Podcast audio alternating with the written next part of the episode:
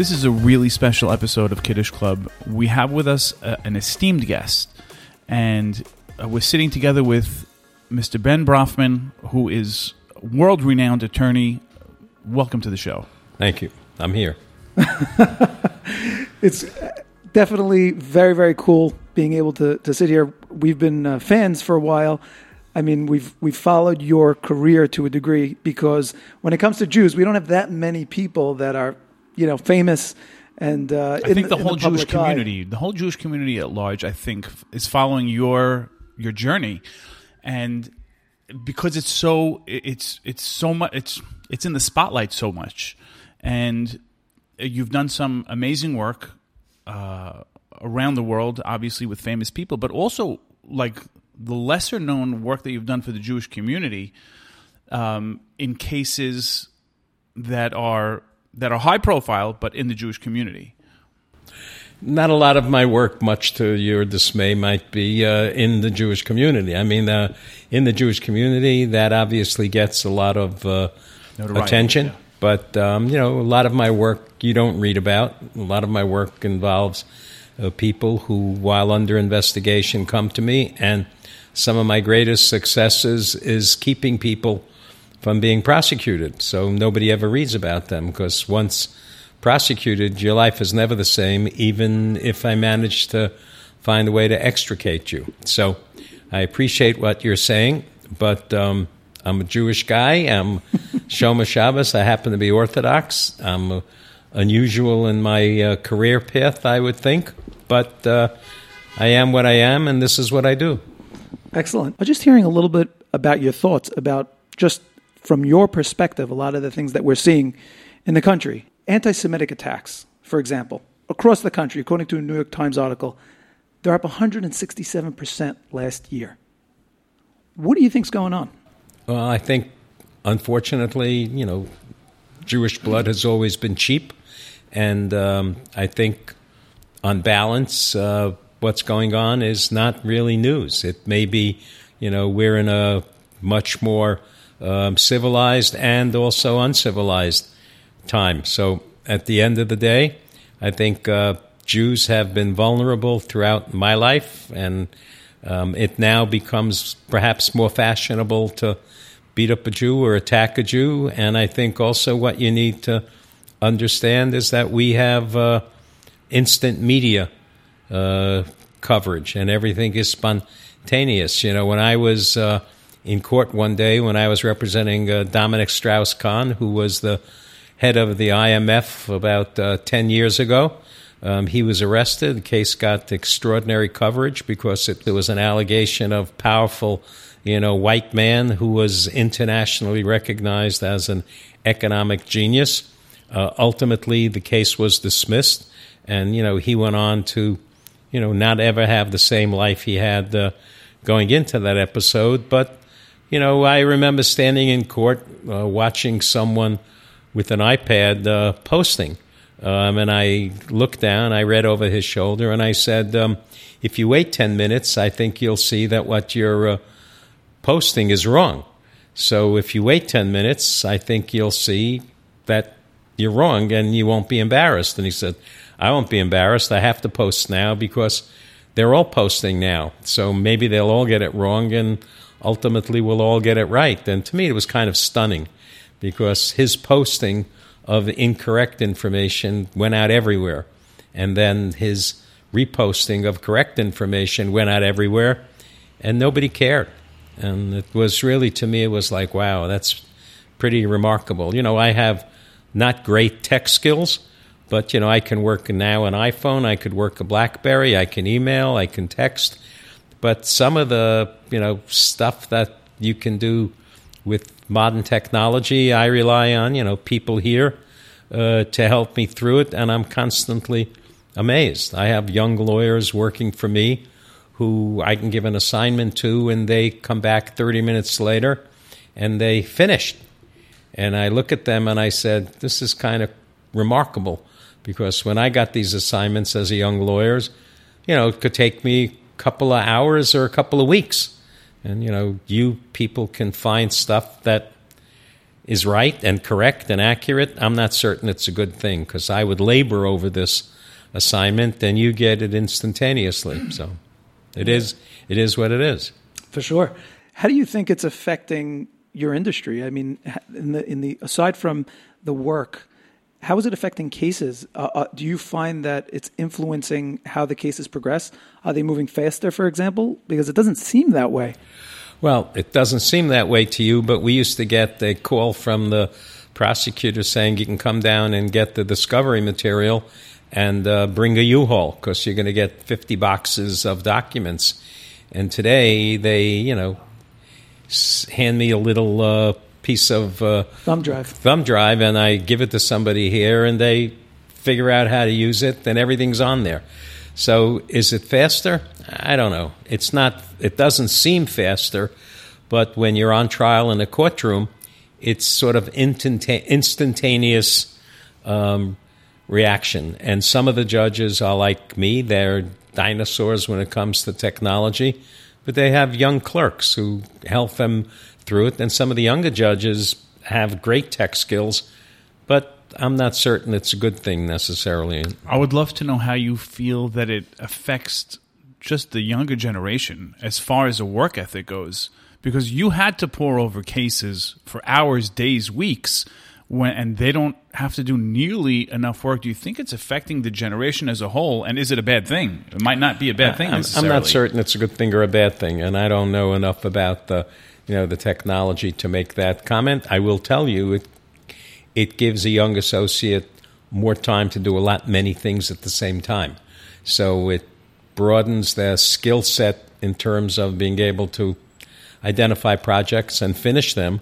Um, and you know sometimes that's a good thing. Sometimes it's not a good thing. But you know I'm just not the right person to ask uh, technology questions. But I deal with it every day, and to me, it's sort of stunning. I mean, I just, I'm, I'm just curious if you see a difference in the work ethic of. of I mean, in the work product.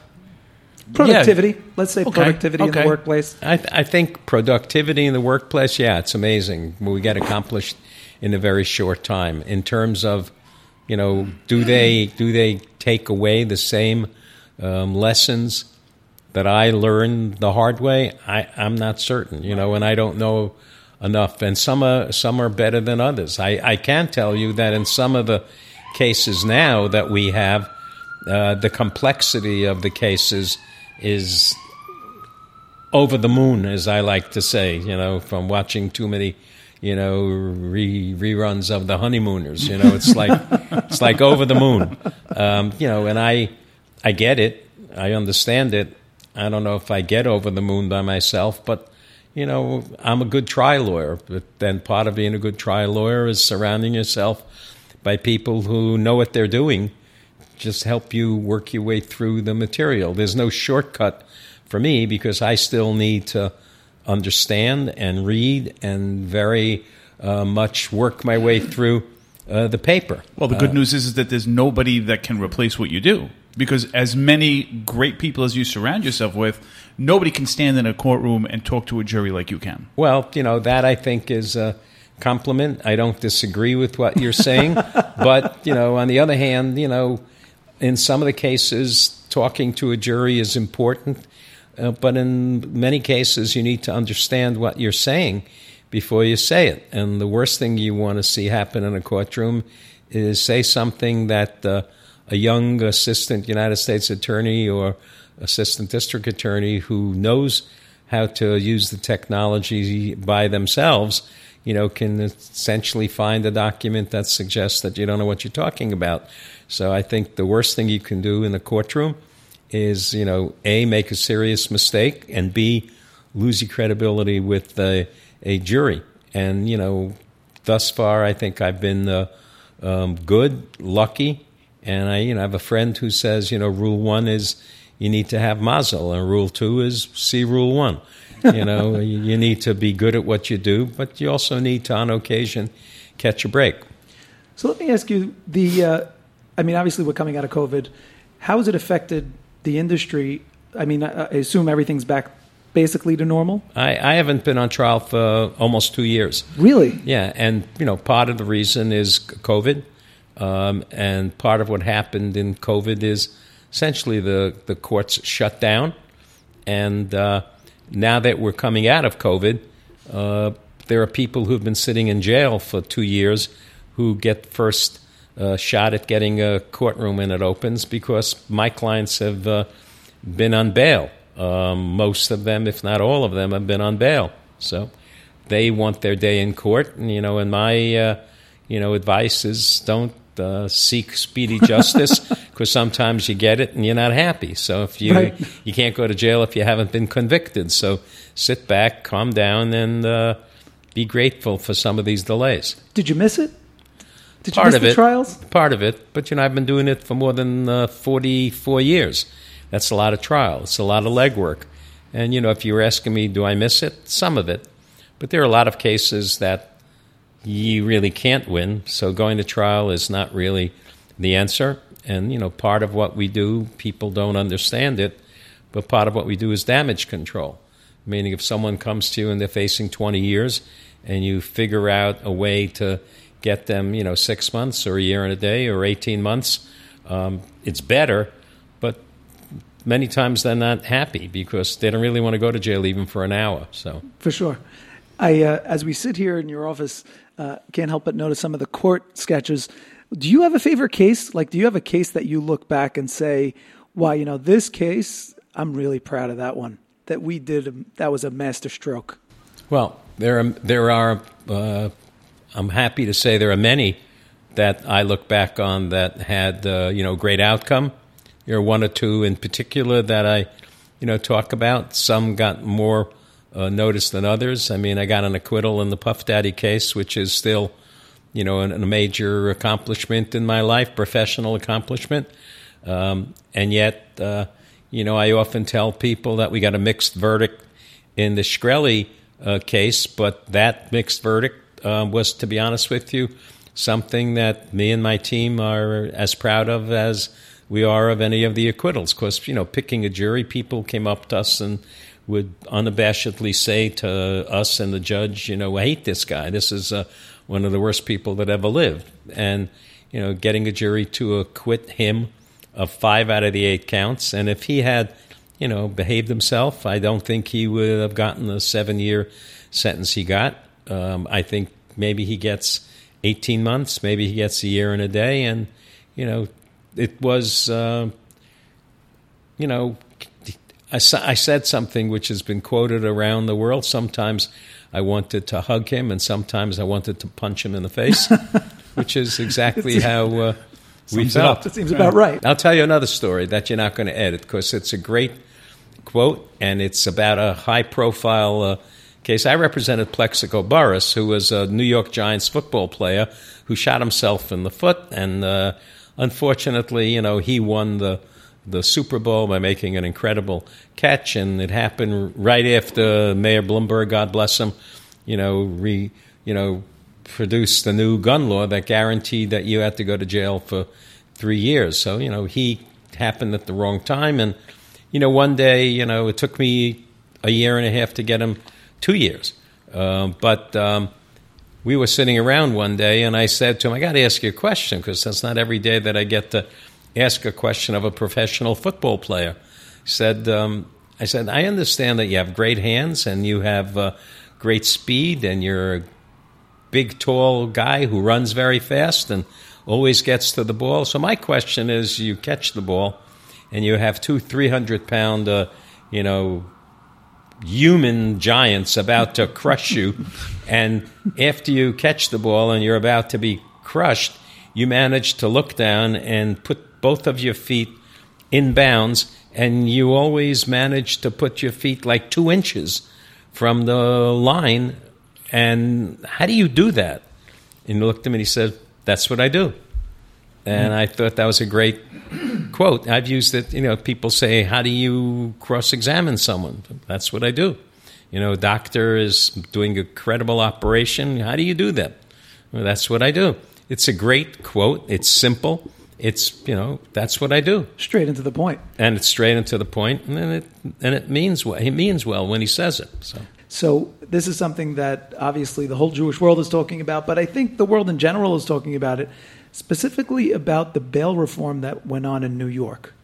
Uh, you obviously defend criminals to a large part, and uh, we were just wondering, how do you feel? What are your feelings about bail reform in New York specifically? I think it's a stupid law. I, you know, it, it helps me on rare occasions when, you know, I represent someone who's, you know, charged with the crime that they may have to. But most of my clients can a afford bail, b the crimes they commit. You know, it's a bond, they sign it, and but you know the people who are on the street, you know, committing havoc in New York, and it's you know they get released. Um, even though they have an extensive criminal record, and even though some of their crimes involve seriously hurting people, and they get released and they throw somebody in front of the subway, and people react as you know a normal person would. If that person were required to post bail, they wouldn't be back on the street so quickly and so easily. So I think it's a stupid law. I think the people who passed it meant well, but I don't think they really thought it through. And I think ultimately it's going to be a law that's going to be uh, not reversed, but it doesn't have any bells and whistles on it. And judges are frustrated. And I think more and more uh, judges I speak to want to just have the discretion to lock somebody up and keep them there at least until they can post some kind of bail. And the people who, you know, helped write the law basically concluded that, you know, if someone is poor so that they can't post even $500 bail, you know, if they don't get out, they're going to be sitting in jail for six months, a year, more than they would ever get if they pled guilty and simply got sentenced to the crime. So it's it's complicated for a criminal defense lawyer to say that it's a stupid law. I know this business, and I think there are some elements to the law that unfortunately have you know racial overtones because a lot of the people who are committing crimes are are people of color, and the crimes that they commit impact on the quality of life that you know people get to enjoy or don't enjoy. So it's hard for me to have that uh, discussion because most of the people in the community where I live and work are very either against it or very much in favor of it. And most of the people who argue the issue really don't have my experience. I mean, you saw even uh, Republican candidate for governor, Lee Zeldin, the guy who attacked him was out on bail that same day. Yeah, I, am not a big fan of his, so don't get me started on the. I would love politics. to hear why. No, I, like I don't really want to go into him or Trump or any of those people because you know this is a public podcast. Sure. You know, I don't really want to be quoted on political mm-hmm. views and you know living in the orthodox community that's a very touchy subject yes, sure. these sure, days so sure. it's i'm not going there one question i had is i mean you, you mentioned you do you're, you've been in law for 44 years it's a long time. You obviously have very strong feelings about politics. Did you ever think about going into politics? No. Not interested. No, not interested at all. I've represented a lot of politicians. Maybe that's why over the years. no, I, th- I, don't think that's why. I think people who go into politics uh, don't uh, necessarily do it for the right reason. You know, some do it because they like the limelight, and I have more than my share of the limelight, so it's not a draw. And, you know, some people do it because uh, they want the limelight. I don't know what else to tell you. Some people. I mean, some people want to affect change. Some people, handful, handful are doing it for the right reasons, but it becomes, you know, once you make that decision and you get into the business of politics, you realize that there are um, temptations, there are uh, vulnerabilities, and, you know, the people who I've represented in political, uh, you know, corruption cases, for example, it never occurred to them when they went into politics that they would one day be sitting in my office uh, petrified about, uh, you know, getting prosecuted. And the the political world today is such that I don't think a politician enjoys the presumption of innocence. I think most politicians come into a courtroom are presumed to be guilty of something. Well, wouldn't you say that that's true of any profession that's going to have a level of power is going to is going to be vulnerable to corruption? I mean, when you talk, I, I don't so many it, cases. I don't think it's the same way. I don't think it's the same uh, temptation. I don't think it's the same vulnerability, and I think, you know, it's. I don't know that you can make that an analysis and and you know business people for the most part who are making a good living they don't have any reason Right. to get involved in you know nonsense. Part of the problem with politicians is they're not making a good living. You know they get you know a job and suddenly you know they're told your salary is you know eighty thousand dollars a year, Right, right. but you got to live on it, and you got four kids and they're going to college, and suddenly you know you're in a in a profession that's not helpful. Right, or p- whatever. You're vulnerable to somebody saying, "Hey, here's a suitcase full of." No, but it's not a suitcase. It's you know vote for this uh, bill. It's going to help me you know tremendously, and then I'll underwrite your next. You underwrite your Well, next. isn't that the whole lobbyist profession? Yeah, but it's that's why it's it's hard to make those uh, distinctions. So, but let you move on to another subject, or this will end the podcast. I, What? I was actually going to go. I was actually going to ask also on how you feel about uh, politicians who are able to invest in the stock market. Do you have any opinion on that? That that's starting to get a lot more press, and I wonder. You know, they, for Invest example, in a stock market, Yes. or use positions of power to get information that causes you to invest in a way that you then later need a criminal defense lawyer. That's why. question. That's why I don't think this is a productive discussion because most of the politicians who invest in the stock market aren't really doing it because they have a good idea. And they wake up one morning and they say, "Boy, I should invest in this company because I've read the reports and I think it's going to, you know, take off." M- most of them have access to the kind of information where you know it's a hard it's a hard area to discuss as a civilian.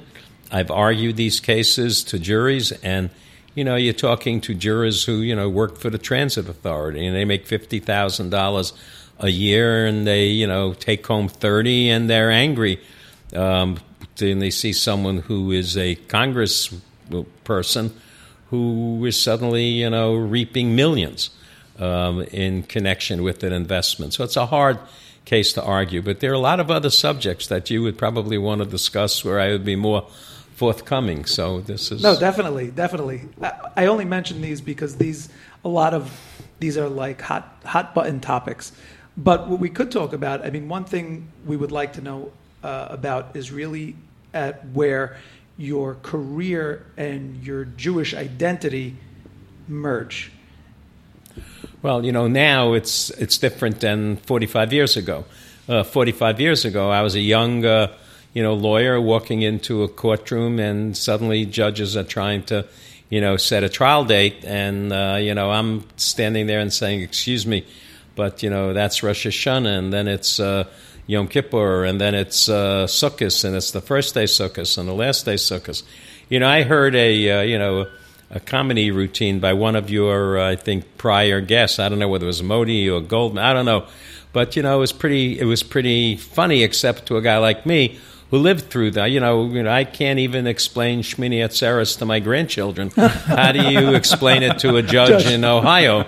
Who looking at you like you're making this stuff up. You know, it's easier to say just you know I'm going to have uh, open heart surgery than try and explain uh, you know second day yuntif. I mean, there are judges in New York who you know don't believe you when you say there are two days of Rosh Hashanah Really? because they only pick one day. Now that's 45 years ago. Today, you know, I walk into a courtroom and most of the judges, you know, look at the calendar and they say, "Which days in October can't you work?"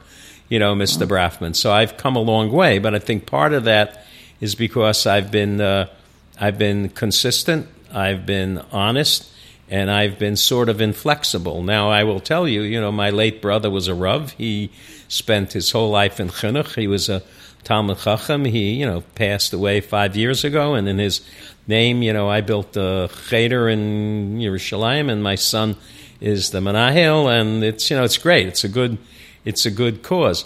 But you know, I once was on trial in New Jersey, and the jury was deliberating, and there were eight, I think eight or nine or ten defendants, and those days when they tried so many people together. And you know, I said to him, I said, you know, Aaron, and I got to tell you that you know the jury is out. Uh, I've said to the judge, you know, if they don't have a verdict by Friday, I got to take off because it's you know Sukkot, and he looked at me and he says, "You don't have to come here, but this continue trial is going to continue, and you can't lose two days while. it, And I asked him what I should do, and he said you should go to court. Now you should walk to court, and you should. Um, not write when you're in court, and you should have somebody with you who could take notes if they have to, so you can sit there and not make a chillul Hashem by insisting on you know forcing the issue. And to be honest with you, he was right. And it you know what didn't matter whether the judge was Jewish or non-Jewish. He didn't doubt me. He just said, you know, Mr. Brafman, we've been on trial for three months. We're now at a critical stage, and you know and my my client, uh, you know, really didn't want to continue without me in the courtroom. Understandable. And, you know, yeah, it is understandable. And at the end of the day, you know, I stayed in the hotel in Camden, New Jersey, which in itself is a, you know, a, Yeah. a moment I will never uh, Forget. forget. Because you know the motorcycle guys were driving their motorcycles up and down the hallways, so inside. Oh, So, really? yeah, it was horrible. So you know, I walked to court in a in a snowstorm. Um, I it was it's a long story and it's not worth repeating. But at the end of the day, yeah, you know, I I sat there and you know, it, At the time, did you feel like it was unfair? Or no, you I just- thought you- it was right. It made sense. I thought it was right. I just wanted to ask my brother for you know someone who I respected telling me that I'm not going to go straight to hell if I stay in the. and you know, he was. That's what I admired about my brother. You know, he was a, you know, a real uh, Talmudic scholar and a you know and a very religious man and very, you know, careful. But you know, he was also a practical, smart guy. He understood what I did for a living. He understood that my client's life was essentially, and I'm not a doctor who's you know driving a car on on Yontif because you know they get called to the hospital for an emergency, you know that you argue whether somebody else could have covered. No, the doctor gets a, a pass. No, I don't get as many concessions as the doctors do, but I'll never forget that when he said to me, "Just go, go to court." Yeah, I mean, going to jail, I believe, is almost on par with with. a Well, you know, until you until you ask the wrong rabbi, it doesn't Right. necessarily translate. So it's a for question of who you ask. You know? Was was your brother Alav Shalom? Was he your rabbi? No, he wasn't my rabbi. He was, though, on occasion when I had an issue, you know, I would, uh, you know, ask him, and he always, you know, gave me, uh, you know, his honest uh, assessment, and I, I respected it. So. Did you ever have any other situations that needed for you to, to do work on Shabbos, but in such a way where it wasn't where it wasn't Well, you know, directly look, uh, conflicted? I've had emergencies in my professional career that were real emergencies, and yeah, I, I, I did, but they didn't always rise to the level where I needed to ask him because I instinctively knew, Right. you know, what I needed to do. So I, I don't want to go into the details, but you know, there were examples of you know, of you know, a, a young kid who was you know arrested, and unless I would you know help get him out, you know, yeah, I think he could have been you know raped or murdered if he didn't get out. So That yeah, sounds like without question that would What? be. That sounds like without question you you'd get yeah, hands but down I, up I know a lot. I know a lot of lawyers who would disagree with you and disagree with me. Do those lawyers are they allowed to demand from the judge to change? Just out of curiosity, No, it's uh, you can't. Like you can't say religious grounds. I, no. It's very rare that you get a judge to re- accuse himself or herself, and sometimes when you. You know, when you shoot the lion and you just wound the lion, you got a very angry, Angry lion, that you got to live with for the rest of the case. So, How did you end up? How did it come about that you built a cheder in Israel in memory of your brother? Like, how did that come about? Well, you know, as my son's, it started as a small uh, cheder, and my son, you know, lives in Ramat Eshkol, and he's a, you know, very, very uh, bright, capable young uh, man, and, you know, he really wasn't happy with the educational programs that, you know, existed there for his own children, and, you know, in some of those places, if a kid hang, had anxiety, it was a little bit of a, you know, troublemaker, they would just say you got to put him on Ritalin. You know, that was their uh, response. So, you know, a lot of the people in Ramat Eshkol were Anglo-Saxon transplants, and you know, he started a you know small school, and we now have 300 Wow. you know students and uh, a staff of more than 25. Wow. And when it when my brother died, you know, I spoke to him and I said, I think this be a good idea, you know, to name and and my, my brother my my brother and my son were very close, and it was a good idea. So I become a mashulach in my old age. Do you guys want to, you know, you know, Donate to the cause. For sure, pony up? will. Yeah, you know, we'll, we'll give you the name and I'll send you an envelope. A thousand percent. So I We'd be happy became to. some somebody who I've been trying to avoid my whole life. The You've irony become of your ironies. own worst Yeah. enemy. Yes, that, that's absolutely true. How much do you follow Israeli politics? By the way, we know you, you don't want to talk too much about American politics. How involved are you in Israeli politics? I'm I am involved to the extent that I, I read everything about it. I'm fascinated, you know, by the fact that uh, you could have three uh, presidential, prime ministerial elections in an hour. Um, you know, so it's, Unbelievable. but it's the So it's the least of the problems that Israel faces. I mean, you know, they're the, still the only country in the world who, after they get attacked, you know, the response from the world is, you know, use a moderate response. And It's the only it's the only country that true. ever ever has to deal with that. And you know, when there's a war in in Israel, you know, sometimes they do an analysis of the body count. You know, there are you know 12 Israelis that uh, were shot, and there are you know 200 Palestinians who, uh, you know, and I once uh, you know did a mock cross examination of a you know a Hamas uh, general, and I said, let me ask you a question. Uh, when you shoot one of these homemade rockets into the air, and do you have any idea where they're going to land? No.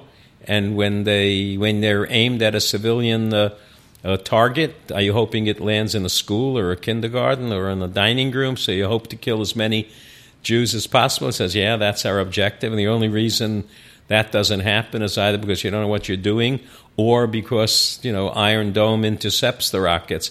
Yes, so you think it's fair that you know, and when you put a rocket launcher in a UN facility or in a school or and you know Israel has to pinpoint you know destroy that rocket launcher because you know that's where you're shooting from. Uh, do you think when the civilian casualties are undoubtedly going to result that that's all Israel's fault? Why did you put the rocket launcher there? 'Cause you were hoping that Israel would kill civilians, right? So it's a stupid cross Is that recorded? I would love to hear no, that. No, but it's a, it's. I'm just doing it, so now it's recorded. It is no, now. But, but it is. You heard uh, it here it's a very. You don't need to be Ben Brafman to do that cross. It's a simple, you know, questions and answers. Uh, but yet you see that, like you said, but you see the matter. world doesn't see it that it way. It doesn't matter because again, I say Jewish blood is cheap, and there's been anti-Semitism since you know before the Shoah, the Holocaust, and now when I talk to you know high schools around the country, there are. Uh, the non-Jewish students don't have any idea what you're talking about. And The Jewish Really? students really don't even have any idea what you're talking about. And some of them, the yeshivas, you know, they have to, you know, teach these courses so that the the children grow up knowing. But you know, we're now in a generation where there's only a handful of survivors left. So the eyewitnesses uh, to what happened, you know, they're going to leave uh, someday soon. And uh, you know, you have people who watch Schindler's List, and they, you know, equate it with uh, Spielberg's genius. They don't uh, equate it as that's what really happened. So the reality of that movie is very powerful, but it's also that gives them the, you know, it's sort of like watching Top Gun, La Havdalah, as we say. You know, is it exactly like that? It's pretty Close close, right? right. Close enough so that you know what it's like to, you know, be in the in the cockpit. But it's all Hollywood, you know. Right, right. Do you feel that the environment, I mean, this is talked about a lot. Do you feel like the environment in, let's say, a lot of the big universities today is contributing to that feeling? Yeah, of- it's undoubtedly, and I don't think it's the big universities. You know, it's the Ivy League universities. Yeah, and then you have it at NYU here, and you have it at City College, and I think a lot, uh, a lot, uh, you know, results in the. A lot of this is resulting from. Again, I go back to you know, Jewish blood is cheap, and the Palestinians have only, you know, like Golda Meir said, they never miss an opportunity to miss an opportunity. But what they managed to do very well is public relations. And Israel doesn't do public relations well. Well, you know, they yeah. used to, you know, put on, on, you know, I remember when they had, you know, old retired army generals as their spokesperson, and they didn't speak English well enough to even understand. So that would be, you know, your debating partner when they would have one of these, you know, Oxford trained Palestinian uh, you know, geniuses who would, uh, you know, speak eloquently, even though they didn't know what they were talking about. So, I think at the end, I think at the end of the day, I think the basic premise is that um, as far as the world is concerned, you have Israel that's managed to become a superpower in you know 74 years Against all It- odds. against incredible odds and they have uh, you know it, it somebody told me uh, last week that you know the drought in LA for example is so severe that they're telling people you can't now uh, water your lawns and you can't water your crops and you're not going to be able And you and- can't charge your electric cars. Yes. Right. You know, but they they tried to explain to the power brokers down there many years ago. Look at Israel. Israel is in the desert, and they managed to irrigate their crops, and, and they managed to do it by you know in- genius. But Yeah. it's genius that's transportable. You could figure out how to do this. Absolutely, they they're working together with some of the Arab countries now that they've the Abraham Accords, and they're sharing that uh, technology. Well, we'll see. We'll see what happens in the long run. Absolutely. What do you? What would you say uh, in terms of what's going on? Let's say, for example, uh, I'm reading it now, coming from Israeli news, that the Biden administration has now said that the Iran deal is off the table. That Iran is playing games, basically. I'm paraphrasing. That they don't want to give the uh, International Atomic Energy Association access, and that was a sticking point for the United States. And they're saying that they're not able to go through at this point with the Iran deal with Iran. Uh, what are your feelings about that whole Iran Well, I, deal? I think I think any intelligent person who's been watching world affairs for the last 50, 60 years, I think should understand that if Iran ever gets a nuclear weapon, and I think you know Israel is the first country they're going to you know obliterate if they could, and I think ultimately if Israel thought that that was about to happen, I think you would probably have a, an attack by Israel on Iran, and they would. You know, destroy their nuclear program, and I think they could do it now if they you think they could? yeah, I think they could, but I think they don't want to have to face world condemnation unless it's absolutely necessary. And and today, You think they would do without the United States approving? I don't think they would care about the United States Really? approval. I mean, it's their Really? existence, Right. Right? I It's- they understand. have to I, I worry understand, about. I understand that ver- many countries would be rushing to be the first to condemn them, and maybe you know the United States would be on that list. But I also think that a lot depends on what evidence you could find that a they're close to having a nuclear bomb, and b um, is Israel capable of doing it without starting a war. And I think you know at the end of the day, Israel's going to have to make a decision. You know, is it more terrible for Israel to face world condemnation or obliteration? And I think that's an easy question right, uh, to answer. for sure. But like you said, their their PR is not It's great. terrible. It's really not great. It's I mean, terrible. As someone who deals with the media all the time, I'm sort of stunned because I could do a much better job of defending Israel. I was just going to ask you that Yeah, question. but I'm not being approached by them to do it. Let's uh, I'll, we'll take an example.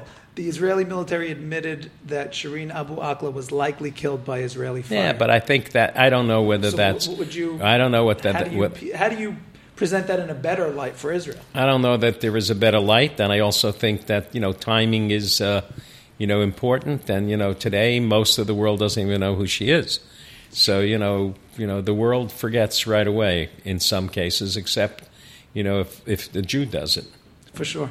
So sometimes less is more, is what you're saying. sometimes. Don't like the same thing with your uh, with some of your clients. Keep your mouth shut and uh, let it let it slow down.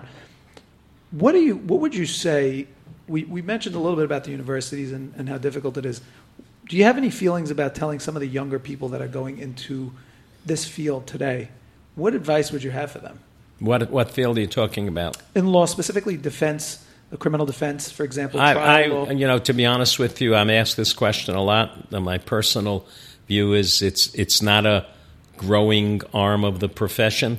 I also think that unless someone actually needs a person like me, um, I'm the first person people look to vilify when uh, you know suddenly you get an acquittal of somebody who, you know, the evidence suggests that they may have been guilty, and I think the only people in the room who are standing up and applauding are the you know individual defendant and their immediate family, and even there sometimes you don't see the immediate uh, family. So it's a tough profession. I think it's a tough profession uh, that may not be as viable as it was when I was sort of breaking into it. There are a, there's a lot of competition, um, and you know, to be honest with you, um, today it's far more difficult to have a lot of success. Um, the government has gotten better at what they do. The technology and the electronic um, surveillance programs are much more powerful than they were when I was, uh, you know, going out and, and trying to do this. So that equals like less wiggle room for for an argument. Well, it you know, it, it makes a lot of cases just not triable. Right. So we are called the Kiddush Club, and one of the things we like to do is talk a little bit about Kiddush clubs. But I know the hour is uh, running late. But what do you do to relax? Not go to a Kiddush club. Really? No Kiddush clubs for you? No, I think No whiskey? I, no tequila? I didn't say that. I Ah. said I said that you know the Kiddush clubs uh, in my uh, generation and in my uh, shul in particular, they occur you know right during davening, you know, and during you know davening or at least uh, you know part of the service, you know, you see 20, 30 men just pick themselves up and leave, and then they come back, and whether they're drunk or not is a is really questionable. But it's I don't you know if I had you know I, I think of my first of all you know I'm not the right person to ask this question because you know when I uh, go to shul I go there for a couple of reasons. One, you know it's uh, you know obviously you know I'm not a tzaddik, uh, but you know it's something I grew up with. And I, I go to a big shul and I like it. Um, and I, but but if you watch me in shul, you know the only people I sit with are my grandchildren. Um, and most people don't want to sit next to me in shul because everyone will think they have a problem and why is he otherwise sitting? And, you know, to be honest with you, the people who sit down and say, uh, let me ask you about this guy's case. And I look at them and I say, if you were in his position, would you like me to talk about your case? So leave me alone. Uh, the other thing is, I don't really talk a, a lot of Lashon Hara anymore. And the place where a lot of Lashon Hara gets spoken is in shul, in daven, during davening, or in the Kiddush the Kiddush club. And, you know, to be honest with you, um, I think there are a lot of shuls in the five towns. Young Israel of Woodmere um, is now a dry uh, shul, it's called. Uh, the Young Yes, it's Israel catching of, on. The Young Israel of young, you know, Lawrence Cedarhurst is a dry uh, shul. And once you take, you know, liquor out of the equation, I'm not certain people are going to the Kiddush Club for a piece of, you know, stale Herring. herring. You know, it's just not going to be productive. So, you know, my shul is not a dry shul, and I'm not, you know, I make uh, a Kiddush once a week on a small glass of, uh, you know, scotch. I don't like it, but it's, you know, it's kiddish. But, um, you know, I see the people who go to the Kiddush Club. They're basically, you know, the shul's uh, either yentas or they're the, you know, people who have a, uh, I don't think it's necessarily a drinking problem. And I think, you know, it's up to the rabbis in the community uh, to police that. And, you know, our shul now has a new rabbi, and he's relatively younger than the rabbi who retired. And I think what he's doing is he's sort of taking stock of his new surroundings. And to his credit, he's not looking to make, you know, uh, you know, just changes that are going to, you know, create uh, conflict. So I think he's going to, you know, take his time, and you know, and I and I think he's going to ultimately be a good, uh, a good uh, rabbi. And I think you know one of the, you know, problems uh, we have always had in the in the frum community is, uh, you know, people like to gossip, and Sure. you know, one of the things that the, you know, Chafetz, you know, Chaim Foundation does is they give out these little, you know, placards that you put on your Shabbos, Shabbos table, table, sure. and it basically reminds people not to talk lashon hara. And if you impose that as a real, real serious, you know, of avera sin in most modern Orthodox communities, you'd have either completely silent meals, or you know, you would have uh, people talking about school or talking about, you know. Uh, and you're right. There's a polarized community where you know you see people get into uh, arguments when they, you know, press certain hot button uh, subjects. So I don't, I don't do it. I don't. I have aggravation all week long in this in this job. I don't So look for, for you is I don't just- look for aggravation on the on the weekend. So it depends on, you know, who I'm having lunch with and who I'm. Uh, and I think uh, it is what it is. Well, Yeah. As Plaxico Burress would say, that's what I do. what I you do. know? what I do. Yeah. I have a question. Just I, I- you've said publicly that you are a Daf Yomi learner. You still keeping up with that? Yeah, I I'm about. I'm now. I'm about ten daf behind, but you know, I managed. To. I managed to catch up every Friday night or or Shabbos. So you know, Wait, you catch up on 10 daf? not every week, and not every week am I ten daf behind, but you know, a lot. I I found. I'll tell you the truth. I. Uh, I, I worked my way through the daf with an English ArtScroll. scroll. I do not, you know, I, I mean, do it's not. not. It's not even possible. How is it even possible to just make a laning on ten blot in Ksubis? It's not. It's not It's, happening. well, talk about Yavamis. You know, Yeah, I Right. Yavamis. I Yeah, gave yeah. up on you Yes. know uh, Erevin, even with the coloring book. I just you know I just you know skipped my way through it. But you know I'm going to I'm 74, and you know I I regret that when my brother was you know alive, you know he would want me to learn with them constantly, and I would always find an excuse. And now that you know he's not alive, I was at the Shas Siyum HaShas uh, a couple of years ago. was magical, by the way. Right. It- Magical. yeah, but it was also one of the coldest days in the history of my life. uh, but I flew in, you know, my. Were you in uh, my- MetLife? I was MetLife at. MetLife, and it was so cold. I really thought I was going to not leave MetLife alive. and I had on all the clothing Listen, that I need you around own. one twenty. I had all the clothing that I own, and I felt like I was naked. Wow. To be honest with you, I know, I was And there. I was freezing. I, I, I flew in my son and um, uh, several of his children, and I took my daughter's uh, uh, my daughter's husband and and his children who live in Lawrence, and you know I felt like I was an interloper. I felt like you know what I didn't do this.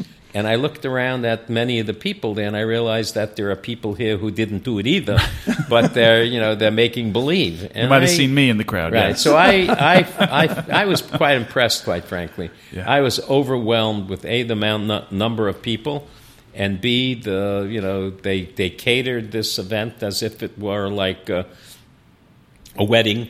And uh, you know, I got my tickets through the Aguda, so I could have paid for the wedding uh, by, the, by the time I paid for I don't know 10, tickets. 15, 15 uh, tickets and the car fare and the airfare. But it was a great day, and you know, to be honest with you, I I uh, was quite impressed, and I I sort of decided then that I was going to try and do it, and I I like it.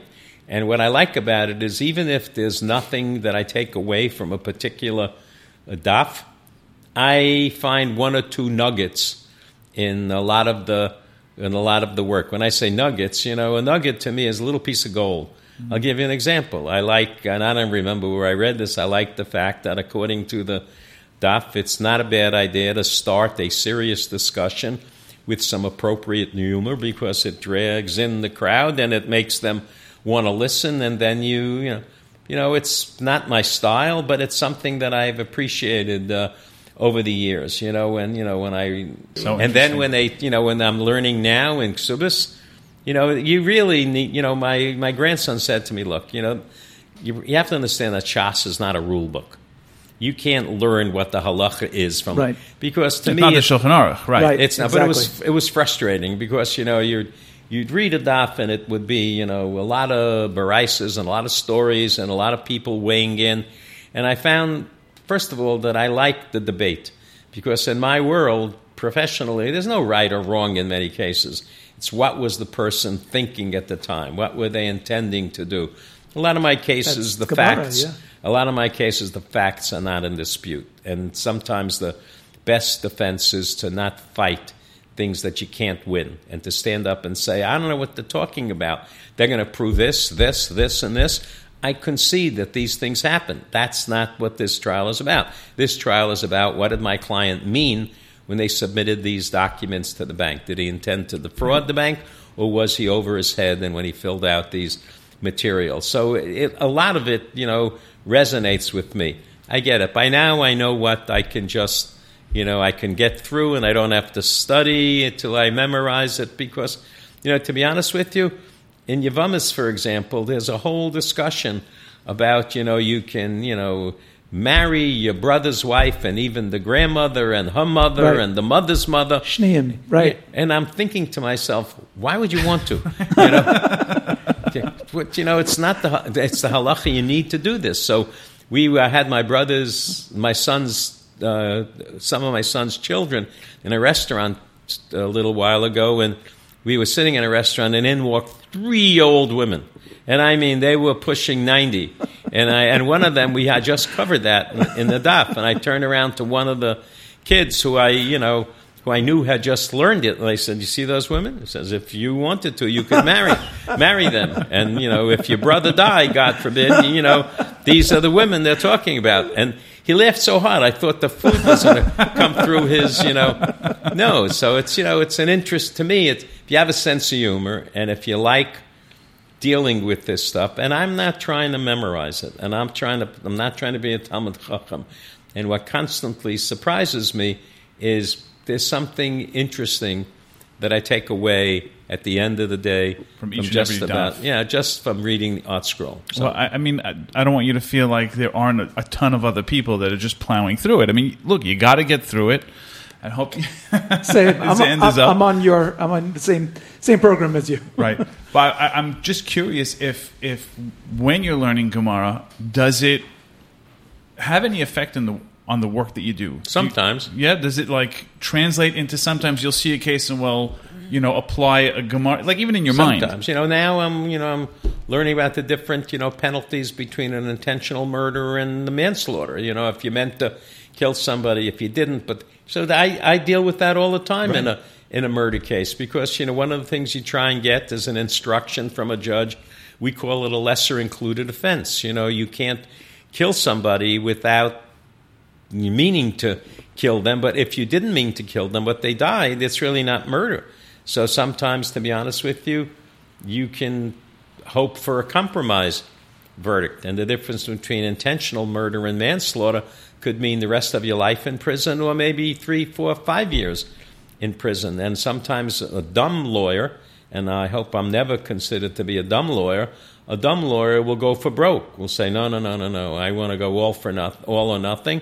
And they try and convince a jury that you don't have anything to do with the crime where the evidence is overwhelming. And if they stood up and said, you want to find my client guilty, okay, but he didn't mean to kill this person. And the evidence on that count is very weak. So if you need to convict him, don't convict him of intentional murder. And you need to make a very careful decision. You need to make certain the client understands what you're doing. You need to sort of explain to a court, you know, why you're doing it and how you're going to do it. And if you don't do that, if there is a conviction, you end up getting, you know, not sued by the client, but there's going to be a motion for ineffective assistance of counsel. And, you know, believe it or not, even if you try a perfect case and even if you do everything right, the vulnerability you have at times is there's a lawyer out there who would love to take you down.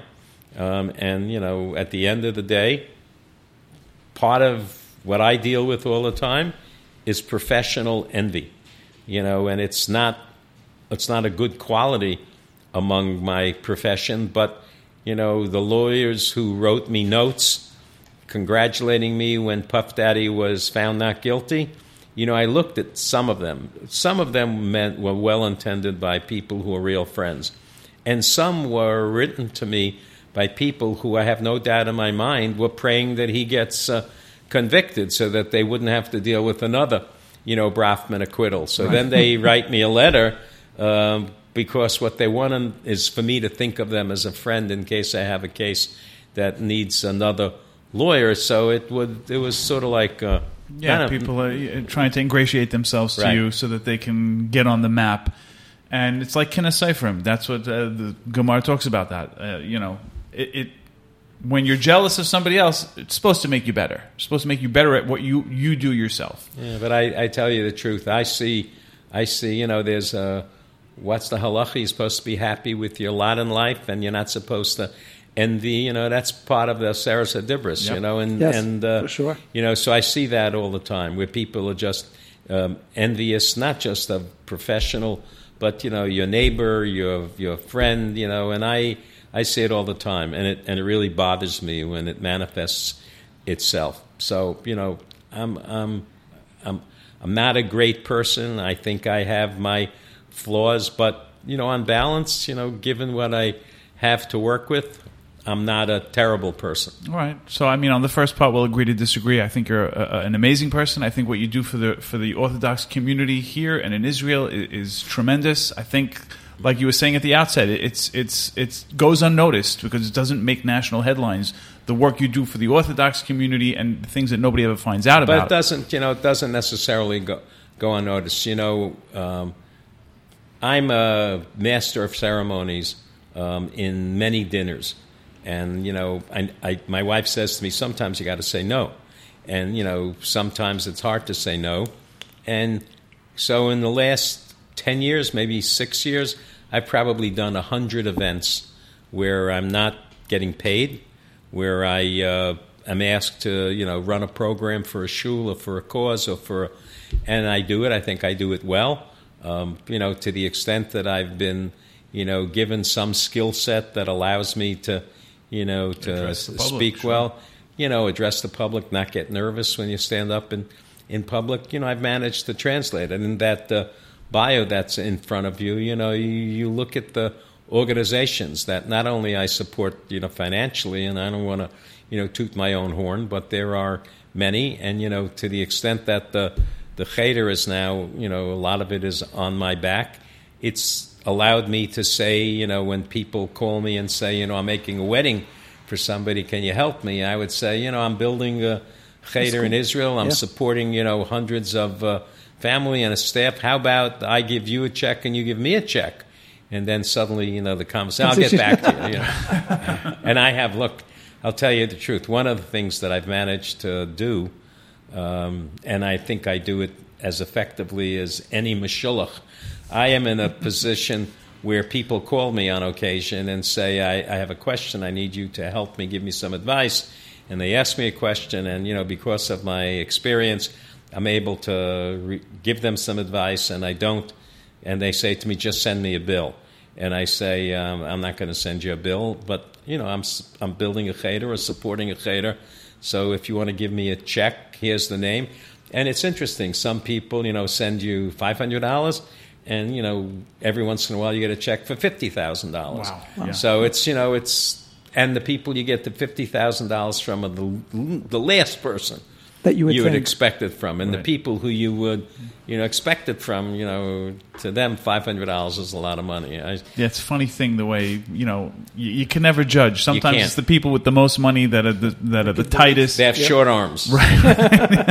the people that are just basically like no, they want to give. Right, but So- I, I, I was- I just want to tell you something. Sure. The one thing um, I'm most proud of, and it's part of my job, so it's easy for me. I, I give people the benefit of the doubt, and for the most part, it's a big problem in the frum community as much as in any other community where you know they hear a rumor suddenly it turns into a fact suddenly it turns into a scandal and i will tell you the worst part and I, I say this candidly. I get a call every once in a while um, saying to me, I don't want you to tell me about their case, but I know X, you know, had a problem, you know, 25 years ago, so can you tell me what the family is like? And I said, why are you asking me the question? He says, because my granddaughter is looking to go oh. out with their grandson, and I want to make certain. And I say to them, boy, oh boy, you should be ashamed of yourself. How much, how many decades Need to have go by, have right. to pass before somebody gets the benefit of doubt or an approval rating? How often do you get? And I- you know, and I hang up the phone. I say, I'm just not having this discussion. And I'll tell you the truth. And I don't remember. And I know it's. And, and I, I've, I've learned this recently. And the one thing about you know doing that is I don't remember anymore. You know, whether it's in Psachim or Megillah, or, and I'll, Don't worry, we're not testing you. no, but I'll, t- I'll tell you, there is there's something to be said for the fact that you got to give people the benefit of the doubt, and you know it's it's important. and I'll tell you one last uh, one last. Uh, the, the reason why Yavamis and Ksubas are so difficult for me is they sort of suck you in with easy Masechtas, you know, Psachim, you know, Itanis. You know, these are fun. They're easy. They're quick. You're going to get through it. You look at the number of daf and Yeah, 30, I can handle 30. right thirty. I can, and I'll tell you something else. You know, every once in a while, I, I agree to do a siyum, which to me is still remarkable.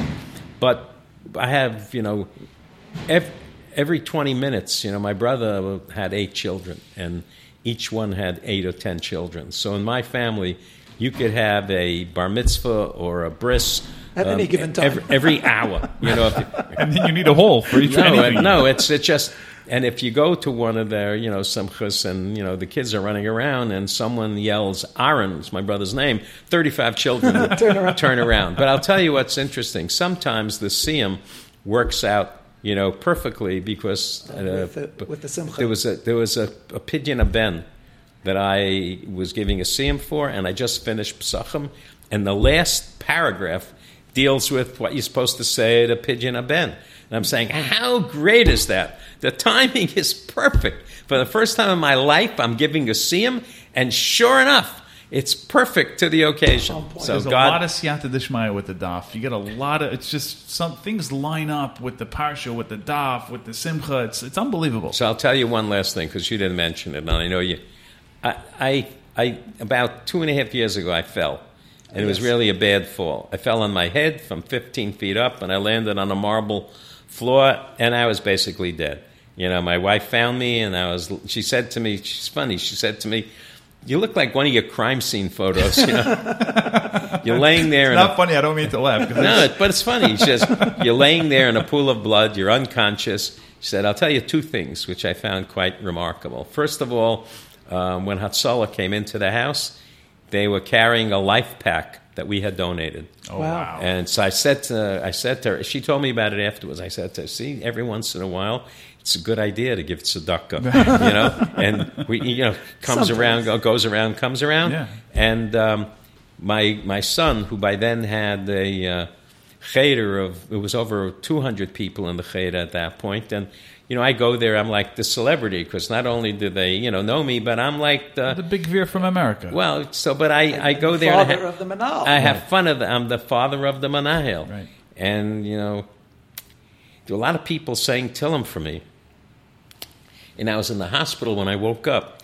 You know, I, I don't know whether this is me thinking this or actually thinking it, but I, he said to me, you know, I tell you why Hashem saved you. Because there were like a couple of hundred kids who were crying for you. And they say that Hashem listens to the tefillahs of young children more than so. Well, they're untainted by sin. Right, and I'll tell you the truth. Not only did I live, thank God, but you know, I have people. I know people who fell off one step and they're paraplegics now, or they're crippled, or they lost the ability to speak. So not only did I not die, but thank God I made a pretty good uh, Come back. recovery. So, Pretty amazing. so I'm pretty. I'm pretty uh, appreciative. Yeah, So I think the know, whole Jewish world is pretty appreciative too. I mean, thank God you're back. I would never have known if Yeah. you didn't mention it. So this has been unbelievable and very gracious of you. One thing I wanted to know is does your son's yeshiva have a website that we could post where they could donate, where listeners can donate Yes. money? So it's uh, the, the American one is American Friends Torah Tefillah. It's Toras Aaron, A A R O N, Toras Aaron, and it's in Ramat Eshkol, Yerushalayim. But whoever is listening and they want to send a check, tell them to send it to me because I take care of the banking as an American Friends. It's got a, a 501c3 tax deduction. Everything's 100%, and there's no commission I charge as the Meshulach.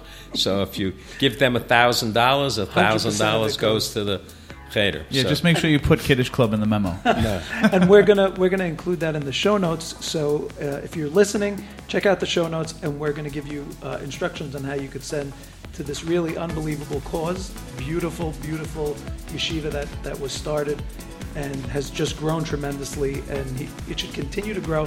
It should continue to be successful.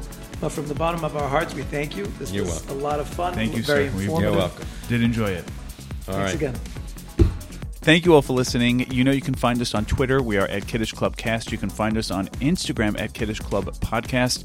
If you enjoy the episode, do us a favor and share it with your friends, your family. Drop it in a WhatsApp chat. And speaking of WhatsApp, you can follow us in the Kiddush Club WhatsApp group. That's where we drop our videos that we discuss on the podcast. You'll find them there.